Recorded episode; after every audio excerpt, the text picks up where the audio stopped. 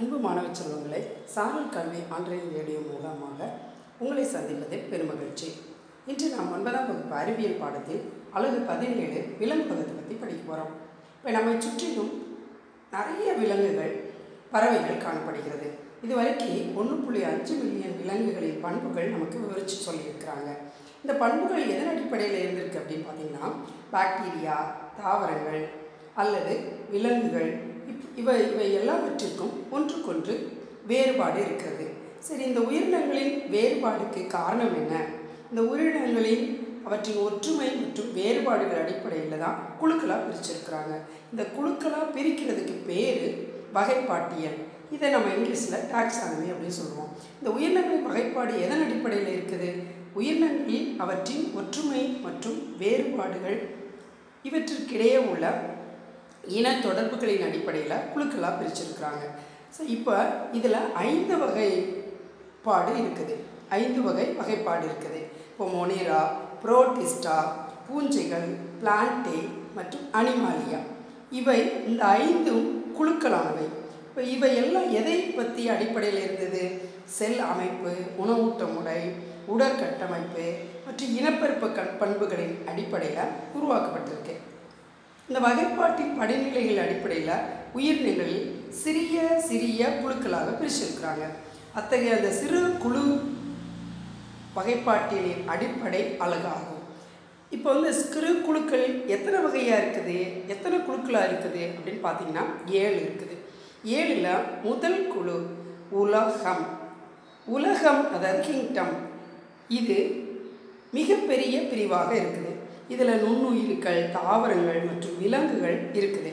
ஒவ்வொரு உயிர் உலகமும் மற்ற உயிர் உலகத்திலிருந்து வேறுபடுது. இருப்பி ஒரு பொதுவான பண்பு அந்த உலகத்தில் உள்ள எல்லா உயிரினங்களும் பொதுவான பண்புகளின் அடிப்படையில் இருக்கும். அடுத்து பார்த்தீங்கன்னா தொகுதி.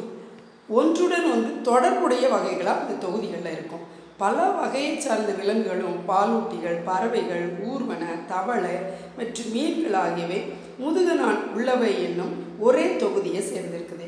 இவற்றில் நம்ம முதுகுநான் உள்ள தொகுதியில் நாம் இருக்கிறோம். இந்த முதுகுநான் அல்லது முதுகு எலும்பு தொடர் நம்ம இந்த இதில் இருக்கும். அடுத்து இதுக்கு அடுத்து இருக்கிறது வகுப்பு அதாவது கிளாஸ் ஒன்றுடன் ஒன்று தொடர்புடைய அல்லது ஒரே மாதிரியான வரிசைகள் ஒன்று சேர்ந்து தான் ஒரு வகுப்பு உருவாகுது. இப்போ எப்படி நாம் ஏழாம் கிளாஸ் எல்லாரும் சேர்ந்து ஏழாம் வகுப்புன்னு சொல்கிறோம்ல இதில் அதே மாதிரி முயல் எலி வவ்வால் திமிங்கிலம் மனித குரங்கு மற்றும் நாம் மனிதன் போன்ற ஒரே வரிசையை சார்ந்த வெவ்வேறு விலங்குகள் தோல் மற்றும் பால் சுரபிகளை பொதுவான பண்புகளாக இருக்கும். இதுவே அனைத்து பாலூட்டிகளும் என்னும் வகுப்பில் நம்ம வச்சிருக்கிறவங்க. அடுத்து வரிசை ஆர்டர் பொதுவாக பண்புகளால் ஒன்றோடு ஒன்று தொடர்புடைய பல வகுப்புகள் அனைத்தும் ஒரே வரிசையில் வைக்கப்பட்டிருக்கும்.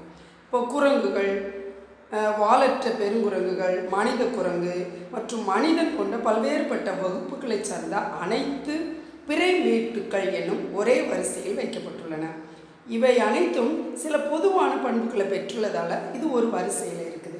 வரிசைக்கு அடுத்து குடும்பம். பொதுவான பண்புகளை உடைய பல்வகை ஜெனிராக்கள் ஒன்றாக சேர்ந்து ஒரு குடும்பம் உருவாகுது.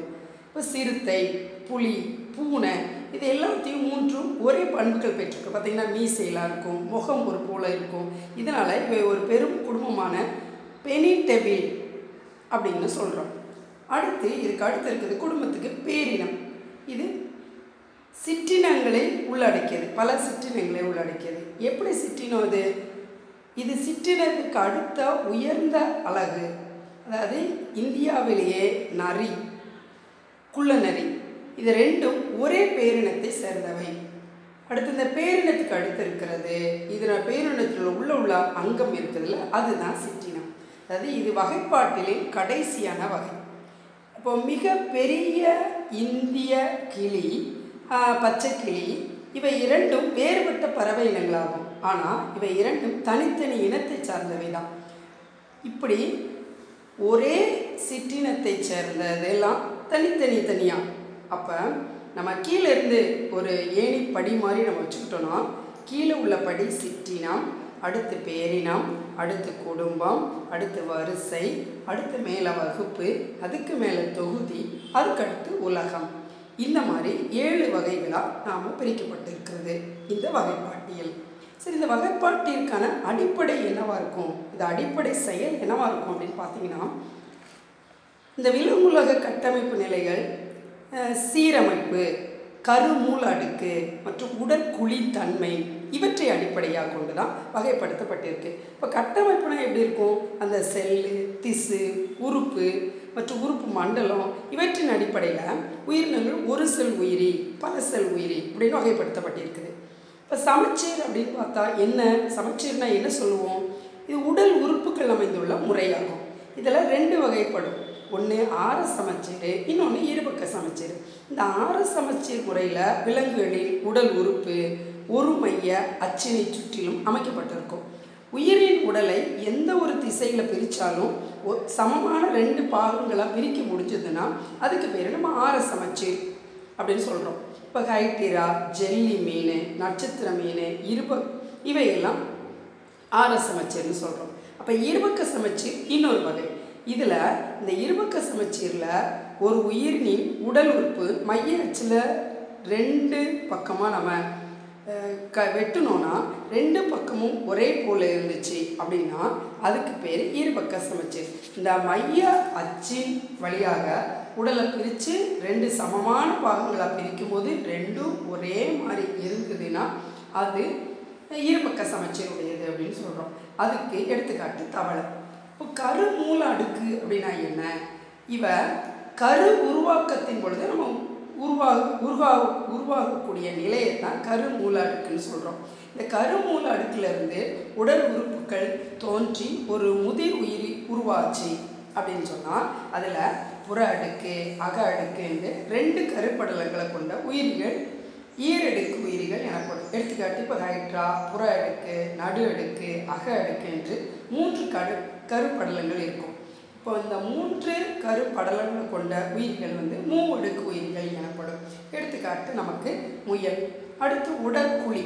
இந்த உடற்குழியில் உடலில் உள்ள திரவத்தினால் நிரப்பப்பட்ட ஒரு குழிக்கு பேர் உடற்குழி எனப்படும்.